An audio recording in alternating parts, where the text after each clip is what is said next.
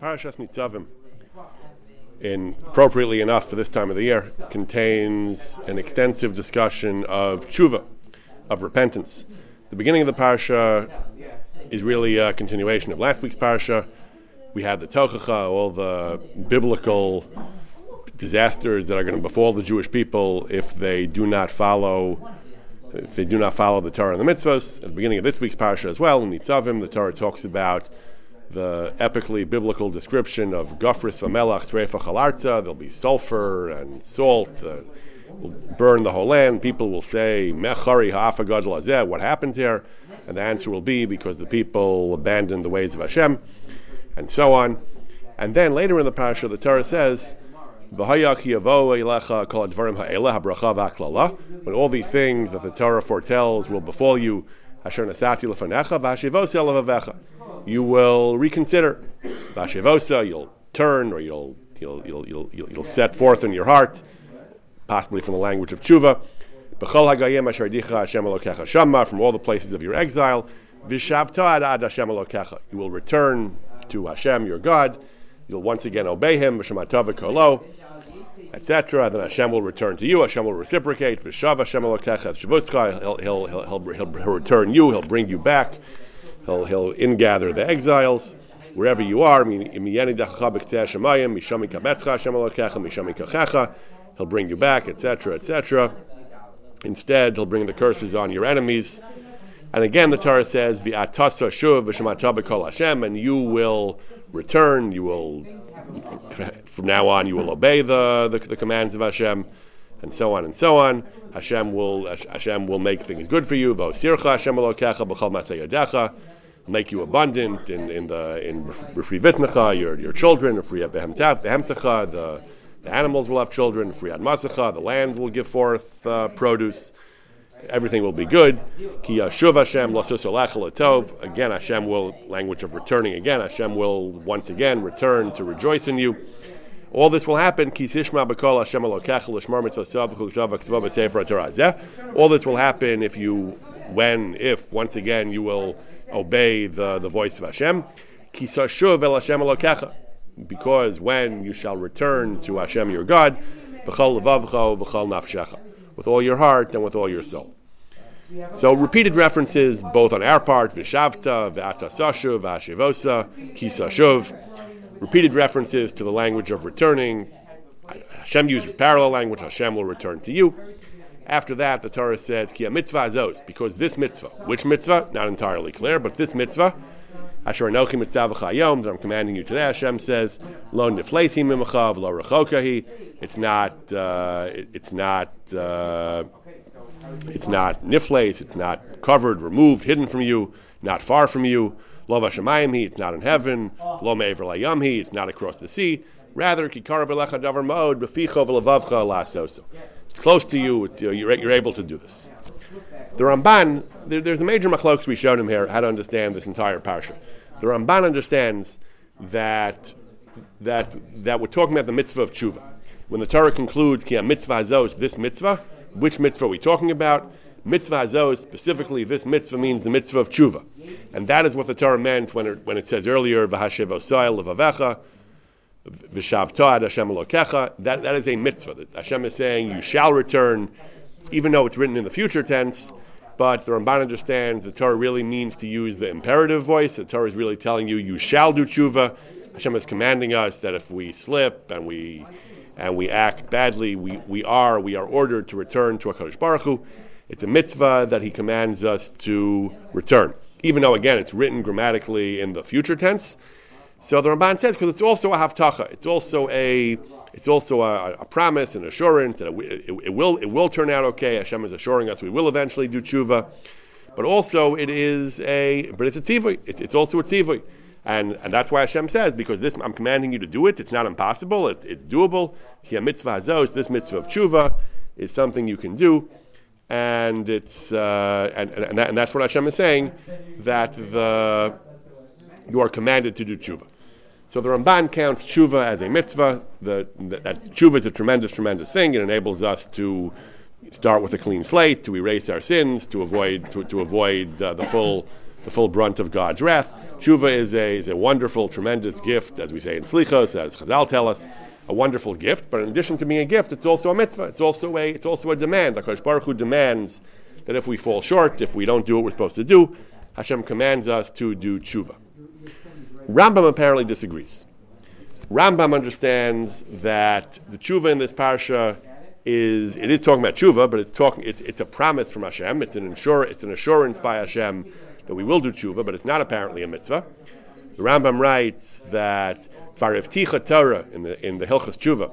Rambam has an entire section in his Mishneh Torah on tshuva. Rambam writes there the Torah has assured us, has promised us, Shesof Yisrael Lasos Tshuva, that the Jews eventually will do tshuva at the end of the Gullus, and then they'll be immediately redeemed. Shenemar, V'hayak, Yavo, Elecha, Kol Advarim, when all these terrible things befall you, V'shavta ad Hashem Elokecha, V'shav Hashem Elokecha. Then you will return to Hashem, Hashem will return to you, and will return you from exile. So the Rambam explains that this pasuk is a haftacha; it's a promise. It is not a uh, not a mitzvah. And indeed, the Rambam does not. The, the Rambam's language is tricky this time of the year in, in the yeshiva world, there are many, many shiurim on Hilchas Tshuva. My, my Yeshiva, Meir Stern, used to give a whole series of Tshuva shiurim, and other Rosh Yeshivas do this. It's a very popular topic, trying to uh, parse the Rambam's Hilchas Tshuva. Uh, it, it, uh, it, it's an interesting intellectual exercise, philosophical exercise, but Rambam, in, in, in, most of his language on the topic of tshuva, does not seem to consider tshuva per se a mitzvah. Rambam does have a mitzvah to say vidui, but does not have a mitzvah to do tshuva per se. In the Sefer Mitzvahs, when he when he lists the mitzvah of vidui, he says, Hashem has commanded us lehis vados al ha'avonos v'alachatoim. He has commanded us to say vidui to confess our various types of sins. Shakatanu lefnei akel v'lomarosim We should say vidui along with tshuva. The Rambam carefully avoids saying that it's a mitzvah to do tshuva. He says there's a mitzvah to say vidui when you do tshuva, but the mitzvah seems to be vidui. And the Rambam does not derive the mitzvah from our parsha. He derives the mitzvah from other psukim. It says, Dabril b'nei Yisrael, back in Chumash Bamidbar, Dabril b'nei Yisrael, Ish o Isha, ki yasim mikol chatas, mikol chatos, chatas adam, v'izvadu, what's chatos masharasu. The Torah tells us v'izvadu. When a person brings a korban, he's, there it's talking about a korban. The Rambam brings midrashim that extend extend the chiyuv of vidui outside the context of korban. But the Rambam count does have a mitzvah, but according to the Rambam, the mitzvah is vidui. He mentions tshuva in passing, that vidui is said in the context of tshuva, but according to the Rambam, the ikar mitzvah seems to be vidui and not tshuva. In the introduction to Hilchas Tshuva, before, the, before, before every section in Mishneh Torah, the Rambam has a brief introduction where he, where he lists which mitzvahs of the Torah, which of the 613 mitzvahs are, are associated with these halachas. So before he begins tshuva, he does seem to suggest that tshuva is a mitzvah. The Rambam writes, mitzvahs say achas, the laws of tshuva involve one mitzvah, yashuv Hashem A person shall return to Akash Baruch Hu from his sin and say vidui. But when, when the Rambam actually counts the mitzvah, he again, he says the mitzvah is vidui, not tshuva. He says any, any mitzvah from the Torah, positive, negative commandment, if a person violates any one of them, b'mezid, b'shogeg, tshuva when he does tshuva and returns to Hashem from his sin, chayav l'svados. So again, the chiyuv of the mitzvah is defined in terms of vidui, the, the act of making a verbal confession. Again, he brings the pasuk in Bamidbar, Isha Isha Ki Yasu, V'hizvadu Es Chatas Masharasa, Asu Zev Vidui Dvarim. Vidui a mitzvah zaseh. Vidui a mitzvah zaseh. How do you say vidui? Omer, Ana Hashem, Chatasi, Avisi, Pashati, Lefanecha you confess to Hashem that you have, uh, you implore Hashem that you have done various types of sins. Vasisi kach v'kach, harini chamti. I, regret it. Uboshti. I'm embarrassed about what I did. B'masai. I, I will never return to this terrible affair. So the Rambam's focus is almost entirely on vidui. He says, of course, that vidui is done in the context of tshuva, but according to the Rambam, the mitzvah is vidui, even though, again, in, in, in, the introduction, in one place, he does say the mitzvah is, is tshuva, but the focus of the Rambam in most of his discussion is the mitzvah is vidui, is the verbal confession, and he derives it from psukim and Bamidbar. He does not bring the psukim in our parsha, as we mentioned earlier. Psukim in our he says, are an assurance. Hashem is assuring us things will work out in the end. You will do tshuva. Hashem predicts many things in the Torah, what will happen in the future. But our pasuk, our, our of, of tshuva are not a mitzvah. That is simply the way things will turn out. Tshuva, the Ram does not seem to think, is the primary mitzvah. The primary mitzvah is vidui. That is how the Rambam learns.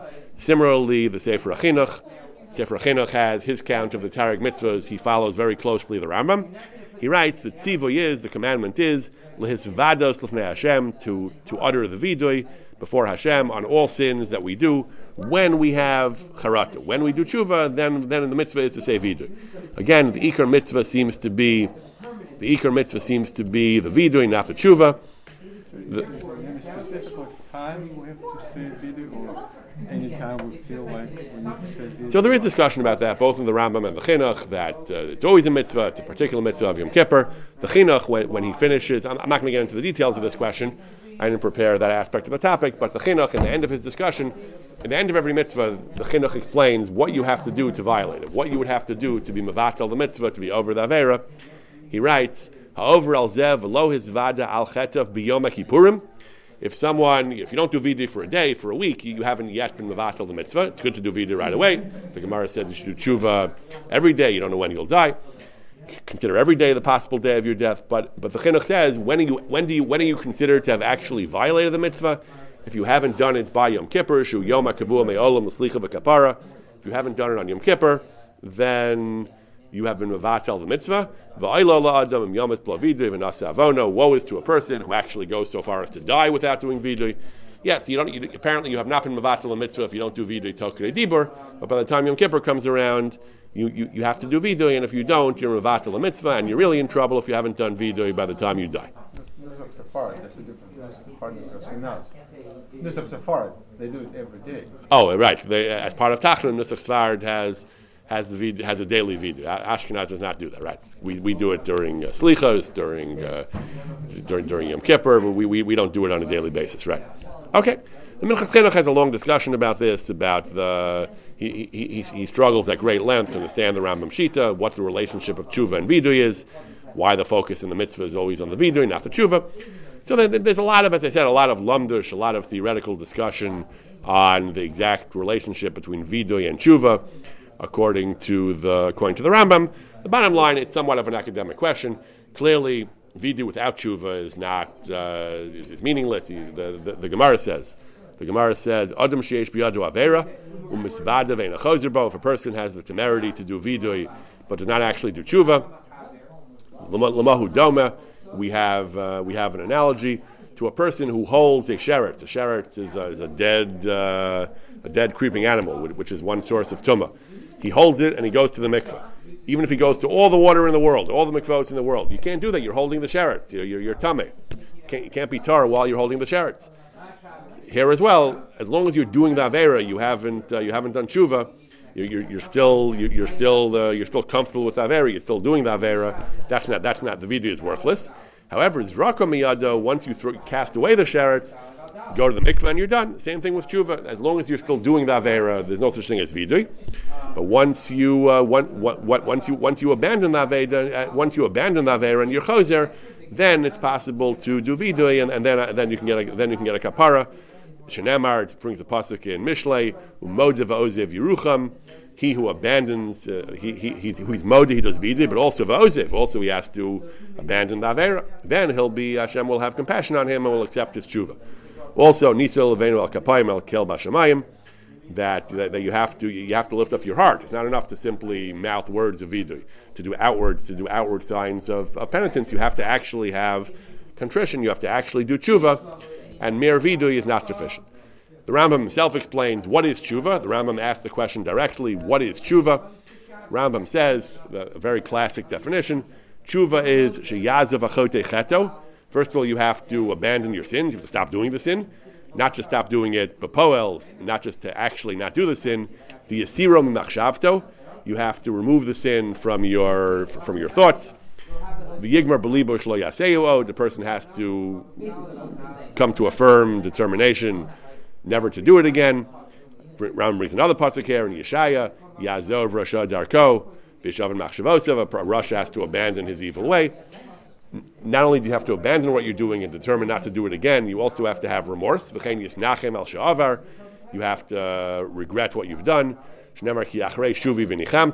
After I return, I also have I also have, have nechama, meaning in this sense, meaning I have uh, regret. I have I have a change of a change of heart about what I did.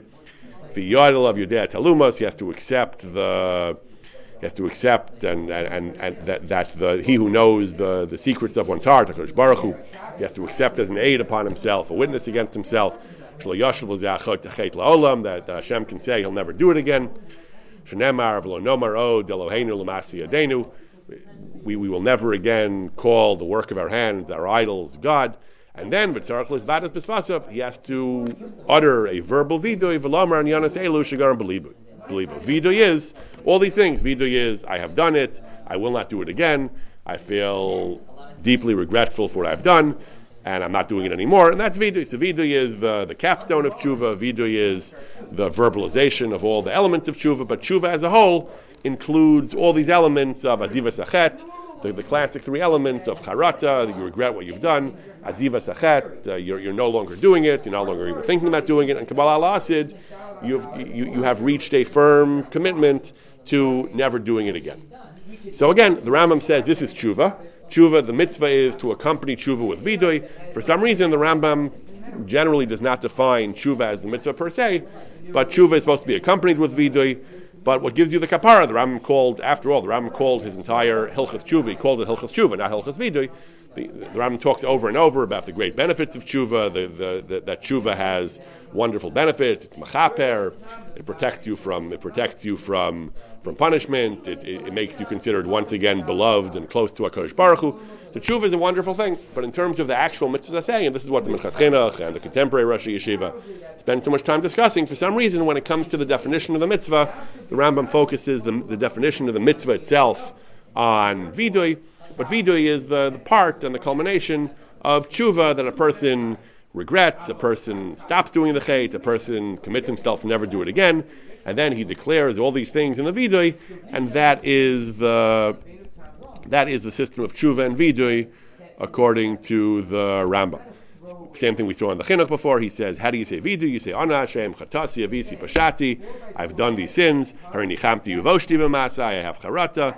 I'm, I'm never going to do it again. These are all the elements of tshuva that you say in the vidui, and that is the idea of vidui and tshuva according to the Rambam and the Chinuch. As we noted, this is based on the Gemara. The Gemara says that certainly doing vidui without uh, without abandoning the chait, without charata, is tovel b'sheretz biyado. The the Gemara says that you have to be modev ozev, you have to be chozerbo, you have to be nisol of avenu el, el, el kapayim. And moreover, the Gemara says that the Gemara talks about this is all in Maseches Tanis, where it talks about how when they didn't have rain, they had to fast. They had communal fasting with with, with all kinds of manifestations of tshuva. It says that that, that somebody would uh, somebody would exhort the crowd. They, they would have a musar shmuz. Somebody would say, "Achenu, my brothers," he would say, "Lo sak v'tanis garmim." It's not the sackcloth and the fasting that will bring about uh, reconciliation with the Kodesh Baruch Hu, that will atone for our sins. Ela tshuva massive tovim garmin. What really counts, what really makes a difference is tshuva. Yes, we are fasting. The, the entire Masechta is called Tanis. It's not called tshuva. So Tanis is important, and there are elaborate halachas.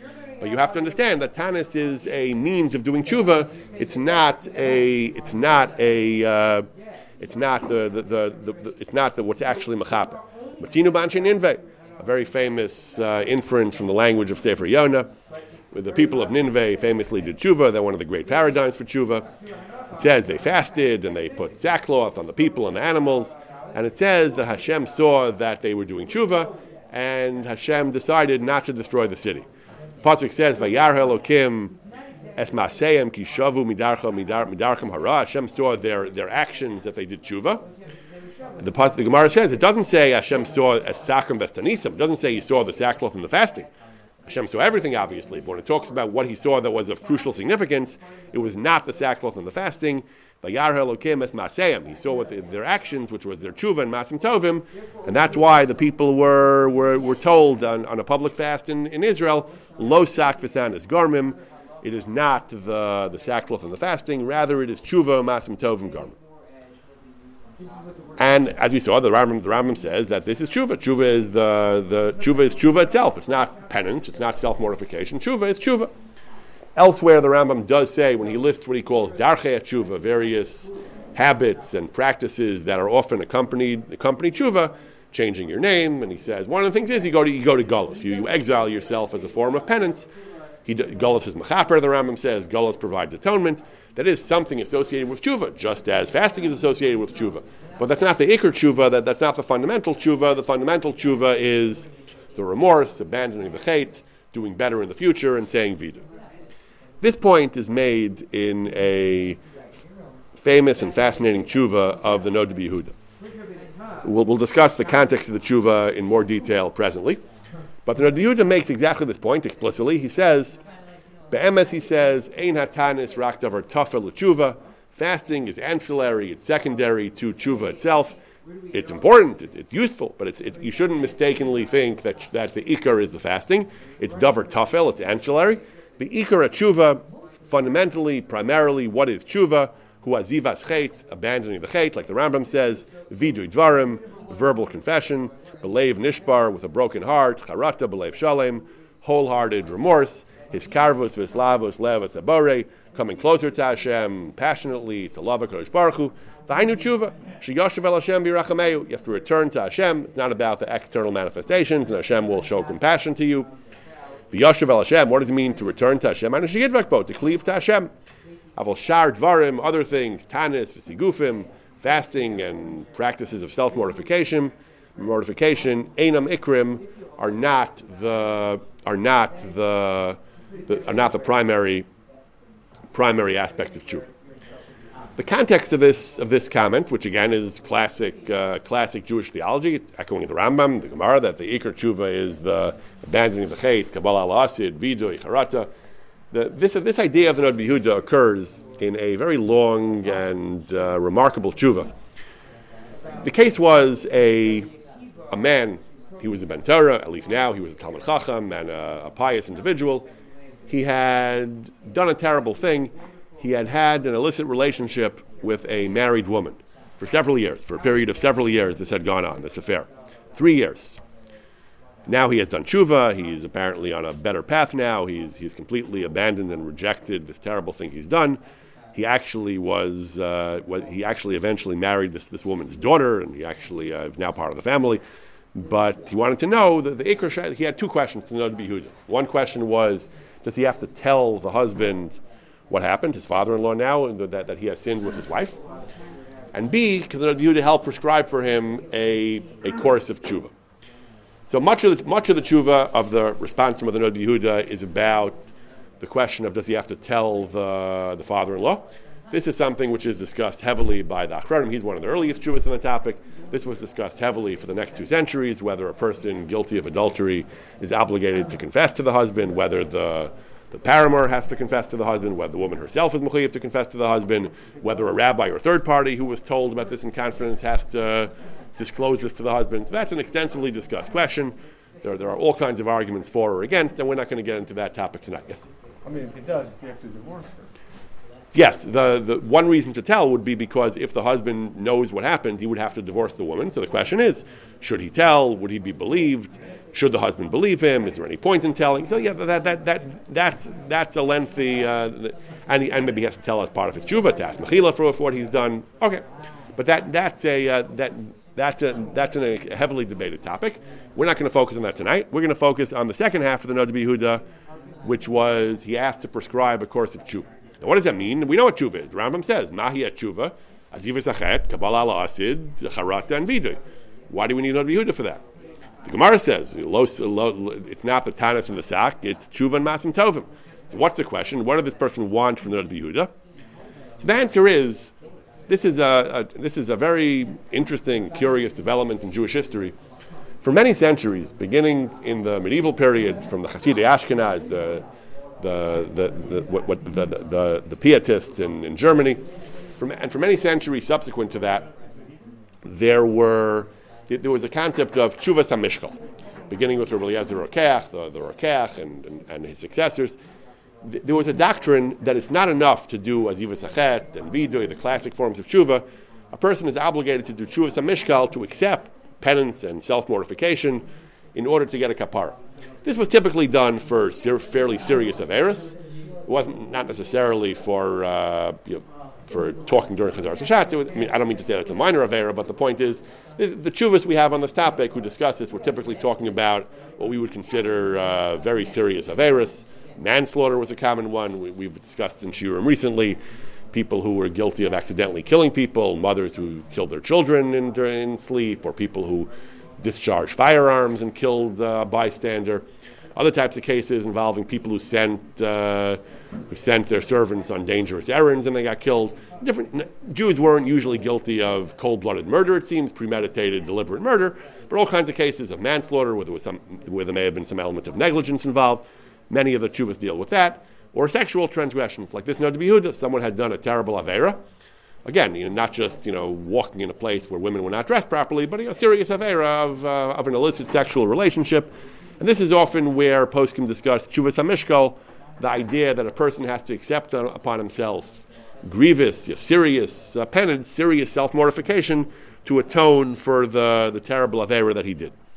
And for many centuries, beginning in the medieval period among the Chassidei Ashkenaz, going on for centuries until relatively recently, until the 18th, 19th century, this was fairly common. This was a standard thing. A person did an avera, he would consult Rabbanim, Gedolei Torah, and he would ask them, I've done a terrible avera, can you please prescribe tshuva for me in order to, uh, that, that, I might be atoned and be reconciled with the Kodesh Baruch We don't really do this today much, at least not in the circles in which I move.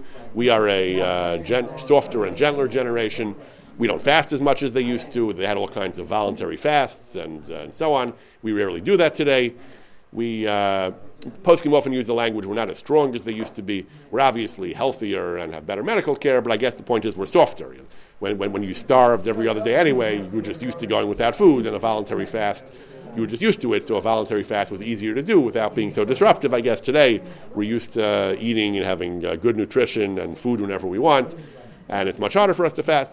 But it, and similarly with penances, we don't do that. They lived in a tougher, grimmer culture. We don't do this anymore. It's a fascinating historical question how this started, uh, when, when, exactly this stopped. With, with, with, did it start with, with their influences of cultural assimilation? Did, did this come from other cultures? But be that as it may, this was this was an idea that was promulgated by Gedolei Harishonim, and it was accepted more or less enthusiastically or grudgingly by the Achronim. And again, it fell out of favor relatively recently, but for many centuries, this was the assumption that if a person did a serious Avera, he would have to accept a seriously rigorous form of tshuva. Fasting, what? So, what kind of things did they accept? We'll, we'll, we'll study the Tshuva Yehud in a little more detail soon. Fasting was one big one. They often had things involving not sleeping on bed, sleeping on the floor. Even when they weren't fasting, they accepted restrictions like no, no eating meat or wine, no going to parties, not wearing jewelry. Some of the poskim said with women and not wearing jewelry. Uh, lots of you know, lots of prayer and vidui and, and crying and so on. Tzedakah, as we'll see tzedakah we, we still do today. So we, we, we say in tshuva, tefillah, tzedakah, mavirin zera. But a variety of these penances, the, the common ones were the ones we just said: fasting, abstemiousness more generally, uh, not sleeping, gullus, uh, exiling, uh, go, go, going into exile, uh, and, and, not sleeping using the regular uh, things. And so the Rabbi was asked to prescribe a course of tshuva, of this type of tshuva, for this person. Now, the Rabbi Yehuda was was a noted uh, Talmudic fundamentalist, so to speak. I don't mean that in a bad way, but the point was he had very little patience for aspects of Jewish culture which did not have a clear source in the Talmud. In a number of his chuvas, he was asked about practices or minhagim, ideas that were well established in Judaism but didn't have a clear Talmudic source, and he expressed his great uh, agitation. It's very hard for me to discuss things that don't have a Talmudic source. Uh, all of our Torah comes from the Talmud dealing with things like Rabbi Yehuda Chassid or other things. He, part, of his issue was, of course, that he was uh, he, he lived uh, he lived in the aftermath of Shabtai Tzvi. Anything that didn't have a clear Talmudic source, he was deeply suspicious of as being uh, religiously, theologically dubious. We'll see that point in this tshuva as well. But he, he didn't like discussing things that didn't have a clear source in the Talmud. And when they asked him for this uh, of tshuva, he says, so he says, it's a very difficult question you're asking me. He says, he said, I'm not accustomed to answering questions about things that I don't have a source in the Gemara and Poskim. We don't find, he says, anything in the Talmud about formal, specific courses of fasting to do. It's true, we do find that fasting is associated with tshuva. Psukim say that. Shuvu adai b'tzom. the, the, idea that fasting is associated with tshuva, it should be the impulse of the person to, generally speaking, to fast is true. But these types of rigorous lists of 40 fasts and this many this and that, that kind of thing is, is, is has no source in, in, in Tanakh and, and in Gemara, he said. You find it in the Sifrei Musar, he says, in the Sifrei Tshuva. He has a kind of, uh, a, little bit of uh, dismissive attitude toward these Svarim. Rov Divrayim, well, more than a little bit dismissive. Rov Divrayim, Benuyim al Svaros Kresias. Most of what they say are built on what we would call Baich Svaros, uh, just speaking out of their hat, without any uh, sharish and, and, rigorous halachic sources. One Sefer builds on the other one without any real source and uh, an authoritative source. We find lots of chumras, lots of kulas. It's all very difficult, he says, as, as, as, a Talmudist, as a classically trained Talmudist. It's very difficult, he says, for me to uh, give you for, to enter into this discussion. He says, You're a Talmud Chacham, he says. The, the questioner was go look at the Svarim yourselves and yourself and figure out what you want to do, he says. However, he says, you're, you're urging me to answer you, so I feel like I have to discuss, I have to dis- enter the matter somewhat. And he goes on for quite a while discussing well, what he thinks the person should do. So he says, first of all, this person is weak and he, he didn't really have the strength to do all kinds of. Uh, to do all kinds of uh, all kinds of serious tshuvas hamishkal, he says. And furthermore, he says if you really want to do a proper tshuvas mishkal, mishkal means weight, means balance. That whatever the, the amount of avera, the amount of pleasure and avera you did, you have to balance it out by, by penance. He did this for three years, he says. So who knows how many times he did the avera, he says. He, he, he, says, if you lived as long as Mesushelach, you wouldn't have enough time to do a proper tshuvas mishkal if you rigorously follow the Sefer HaRokeach. Lamaisi says Rokeach is an authoritative source. Rokeach, or Eliezer Rokeach, was a great uh, halachist among the Rishonim. And he says, Ein l'damas dvar hachronim. I might be a little dismissive toward the later Svarim, he says, but the Rokeach is someone who I have a lot of respect for. He says, he says that uh, that you know, there is a source that says if you do it three times, for, for, for, that there's a cap of three times doing that era, that's enough. He says, where does that come from? He says. There's no makar. matter how many times you do the avera, once you do enough Tshuvas HaMishkal for three averas, that's enough. Where does that come from? He says. A person did an avera that has malchus. He did it 20 times, and he got 20 hasros. Is there a cap at three? There's no cap. He says. It doesn't work like that. So there's no makar for such a thing. So he goes on in, in uh, various aspects of this question. So he says, really, if you want to follow the Rokeach, if you want to do a proper tshuvas hamishkal, then you're done. He says, there, there, there, there's no limit. You're never going to be done. However, he says, and this is where the passage I read before comes, uh, comes in, he says, this is all, we would have to really worry about doing proper Tshuvas HaMishkal if it was really the case that Tshuvas HaMishkal was an essential part of Tshuva. If fasting and self mortification was an essential aspect of Tshuva. But it's not, he says. It's not. We said the Iker Tshuva is Charata, Azivas Achet, Leiv Nishbravanitke, returning to Akash Baruch Hu, cleaving to Akash Baruch Hu, that's real Tshuva. These other things, he says, are not the real Tshuva. And these other things are ancillary to tshuva, he says. And so, so what should he do? He says, so Lamaisa, what does he recommend? He says also he already has tremendous charata, shiver and rucho. He, he, he's very pious in other aspects of his conduct now, and he's a tremendous masmid. He learns very, he learns Torah, a great deal of Torah. He says, so what should he do? Lamaisa, he says, he says, he says, I'm willing to be lenient, he says, with regard to the fasting and the penance. I'm, I'm, willing to be lenient because of all these arguments, he says. But Potter below Klumi Efsher. I'm not going to obligate him in a full tshuvas hamishkal, but I can't let him go with nothing.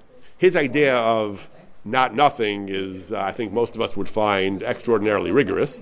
He says, what, what will I tell him to do? He says, the ikar is asmadas Torah, that, that he, he toils in Torah. However, he says he should learn proper Torah, Mishnah, Omek, with Pshat, Poskim, Tanakh, Musar, he says, and so on. But uh, he says what he should not do is he shouldn't do the modern tefillos. He says other tefillos that are chadashim mikarav. He was very suspicious of all new liturgy, all new rituals as possibly Sabbatean, as heterodox. Don't do the new stuff. Stick to the classic stuff. Tehillim is wonderful. He says. Um, he says, and since and since he's a he's a weak person, he says, and he has a tremendous asmanas Torah, he's weak. He can't really do a lot of fasting to begin with, and he learns a great deal of Torah, and the fasting would interfere with his Torah. So therefore, I'm going to be very lenient. I'm going to be mekel batanios for What am I going to tell him to do?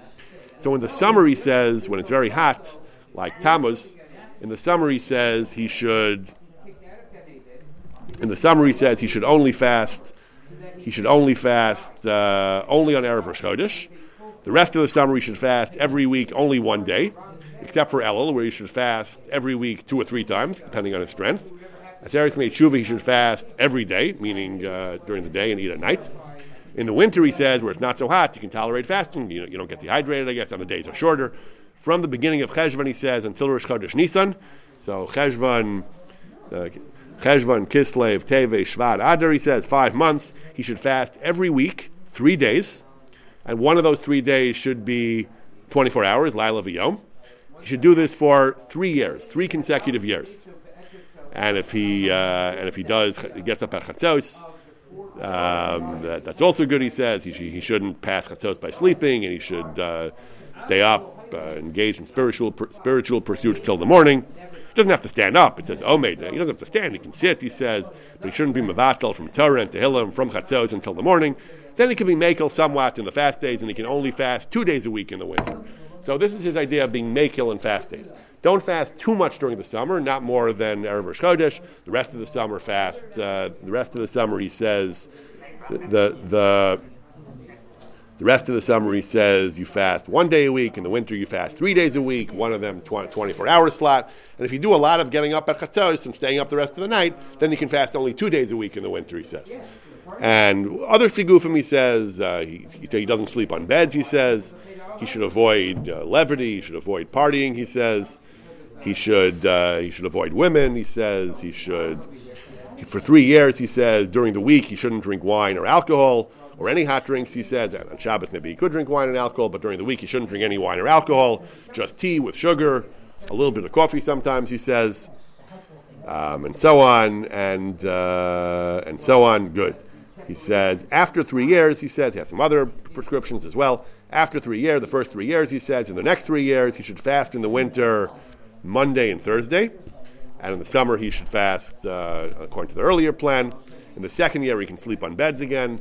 And for the rest of his life, he should fast in the winter every week, one day, and in the summer, Erev Rosh Chodesh, to be Mekayim B'chatasi Negdi Summit, that my, my, my sin is before me uh, eternally, perpetually.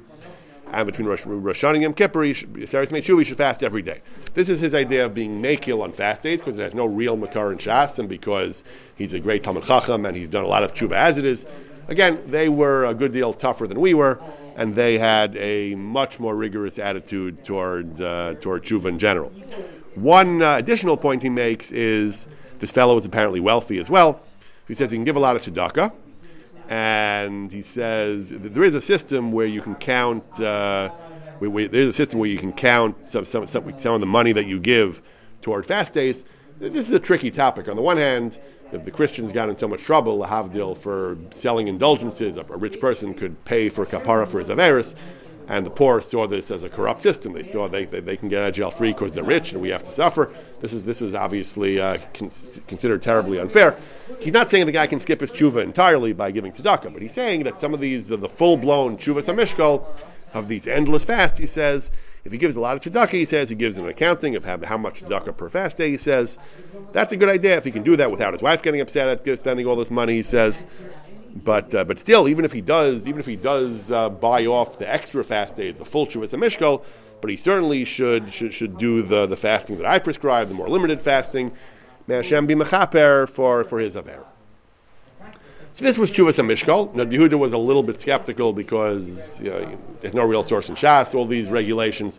But Potter Velo Klumi Efsher, despite the fact that he was a Talmud Chacham and a real Bal Tshuva, he still felt he had to do all this. And other poskim as well, we find in numerous other chuvas as well, the manslaughter chuvas, we find poskim often say that there's considerable grounds for leniency, it's not really the person's fault in some of these cases. Nevertheless, because they say the Kadmonim took it very strictly, we'll say you know, 40 days of fasting and this and that. And they took, they took this pretty seriously, even in cases where the person wasn't entirely at fault, and even in cases where he had done tremendous tshuva.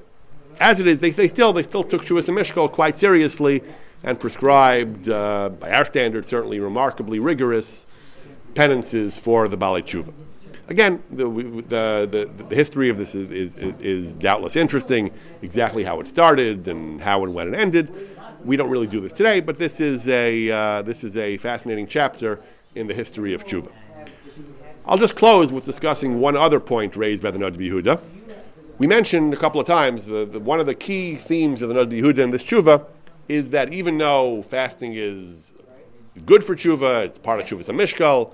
It accompanies tshuva, but it's only ancillary. It's not the fundamental tshuva. How does he know that? So clearly, that's what the Rambam says. That's what the Gemara says. But he brings a, a fascinating argument that tshuva is not strictly re- that tshuva does not strictly require fasting at all. He says, "How do I know this?" He says that he raises an interesting question. He says, "Beli safek." It's axiomatic. We know this with certainty that tshuva is mechaperes kapara gemura.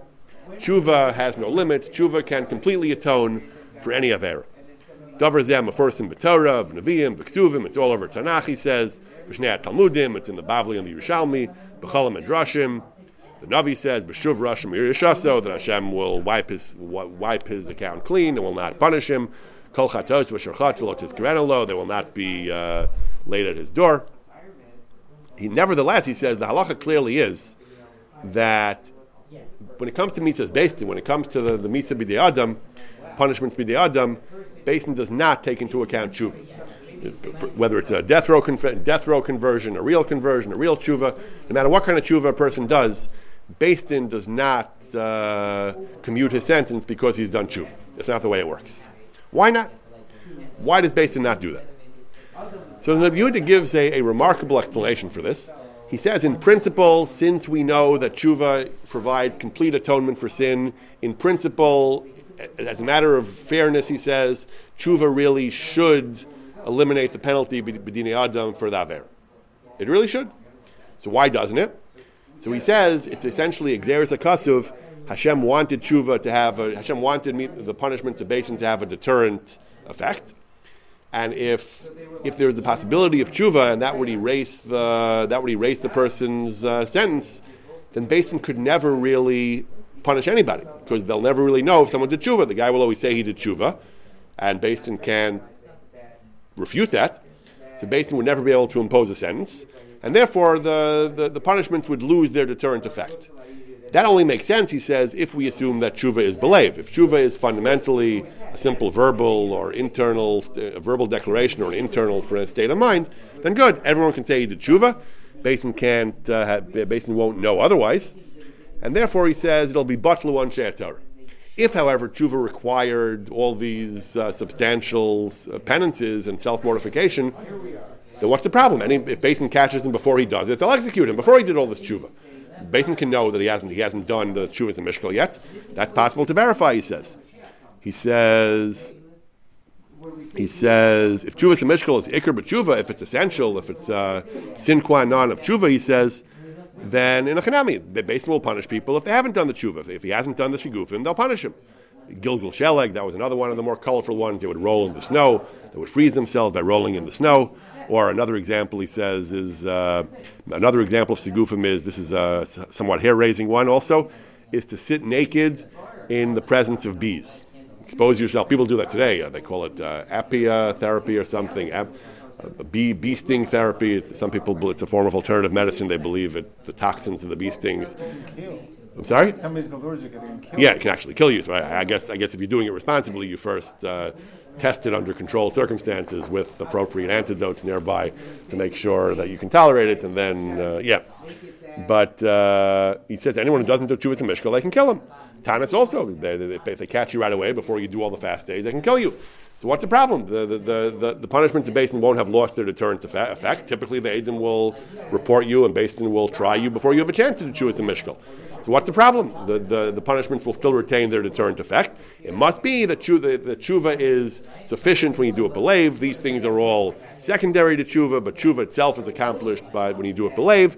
And therefore, if you if you uh, if, if, if we would if we would accept tshuva, which really we should in principle, he says, if we would accept tshuva, Beis Din can never kill anybody because the person will always say he did tshuva, and then, and then the punishments of the Beis Din would lose their deterrent effect. The Mabit says something, Mabit also deals with this question uh, centuries earlier. The Mabit, in his Sefer Beis Elokim, Mabit says, more simply, first of all, he says, Beis Din simply doesn't know. It's not because tshuva loses its deterrent effect. It's not exeris akassim. It's just that Beis Din, does, Beis Din doesn't know if a person did tshuva. The Chidah says something similar that Beis Din simply doesn't know. So it's not that it's exeris akasiv. We have to kill you even though you did tshuva because otherwise uh, because otherwise we'll never kill anybody. It's just simply Beis Din does not know if you did tshuva and therefore Beis Din can't kill you. Also, which also applies, like implies, like the Noda BiYehuda, that Tshuvas HaMishkal is not uh, is, is, not part of tshuva because otherwise, sometimes based will know that uh, that you didn't do tshuva. He's he's adding that even in a case, even that he's adding that even in a case where, even if we assume that tshuvas hamishkal is not part of tshuva, he presumably means, and all you need is the, the elements of tshuva. So we suffix, why do you kill him? They're, they're, they're, so still, why do you kill him? Maybe it's that that uh, he says even if Chuvas and is not part of it, he says, um, or not even, since Chuvas and is not part of Chuva, then he, he doesn't want to say it's Xeris Akasa, Beis Din has to kill you because otherwise there will be no deterrence to Mises Beis Din. He, he, said, he just says, the reason is Beis Din doesn't know. If Beis Din doesn't know, they kill you. It's a little hard to understand. He says, if Beis Din doesn't know, then we should, we should, we should, uh, we should exonerate him. The, the, rule is always in the laws of Mises Beis Din. If Beis Din has a suffix, any suffix that comes up is grounds for. Uh, not applying the death penalty. So if we really don't know whether he whether, whether he did tshuva or not, why don't we give him the benefit of the doubt and say he did do tshuva? If he's professing he did tshuva, and tshuva to mishkal is not is not essential. So the question is, it's, it's, it, what he says is simpler than the Noda BiYehuda, but it's not fully it's, it's not fully uh, it's not it's, it's, not so easy to understand. Sof kol sof. If uh, if it's a possibility he did a valid tshuva, why do we execute him? Okay, that's why the Rebbe Yehuda gave his more complicated explanation, perhaps that the in a chanami misvara maybe we shouldn't kill him, but then then but it's a kasuv because because otherwise Beis Din's Mises Beis Din would lose all its deterrent effect, and uh, and, and the Torah didn't want that. Mabit gives another reason as well why why we kill why we do have to punish somebody even after even after he does tshuva. He points out it's not just Mises Beis Din; it's really it's really the punishment in Shemayim as well. The Gemara in Yoma says there are there are different chelke kapara. Certain types of errors, relatively minor errors, tshuva itself uh, is the end. That's all you need. He says, but other there are other types of errors. It says tshuva is tola, and uh, misa is mechaper, yisurim is mechaper. So chil Hashem is the most serious. That, uh, that, that, that nothing's mechaper until death. Or other, other things? or other types of punishments that are. There are other types of punishments that are uh, that, that, that, that are mechaper, but you need, you need punishments, he says. So the Mabit explains that the, that, the, the, the, that the idea is that it's true that in a certain sense, once a person does tshuva, like Nabi Yehuda says, he has a kapara. The Gemara in Kedushin says, if a person performs Kedushin and makes a tnai, he says, I'm marrying this woman, I'm a Kaddish this woman, Al Menashe Tzaddik, on condition that I'm a Tzaddik. Even if he was a Rasha called Yamav, he was, a, he was an inveterate Rasha, he's Mukudeshes, because at least Misafek, maybe he did tshuva. Maybe he did tshuva. He certainly didn't do tshuva as a Mishkal, and he, he, hasn't, he hasn't been punished, he hasn't had Yisurim yet. Nevertheless, the first step is once you've accepted tshuva, and, and the way the Mabit puts it, you've agreed that you deserve yisurim, you'll accept yisurim and misa, even if they haven't come yet. Once you're cooperating with the process, you're called a balchuva, you're called a tzaddik, the kedushin is kedushin. It's like a person who commits, who accepts responsibility, he accepts accountability, he accepts the consequences. At that point, he's called a tzaddik that doesn't mean the consequences no longer come. It means that if you're refusing to accept the consequences, you're denying you did it, you're, you're omed b'merdo, then you're a Rasha.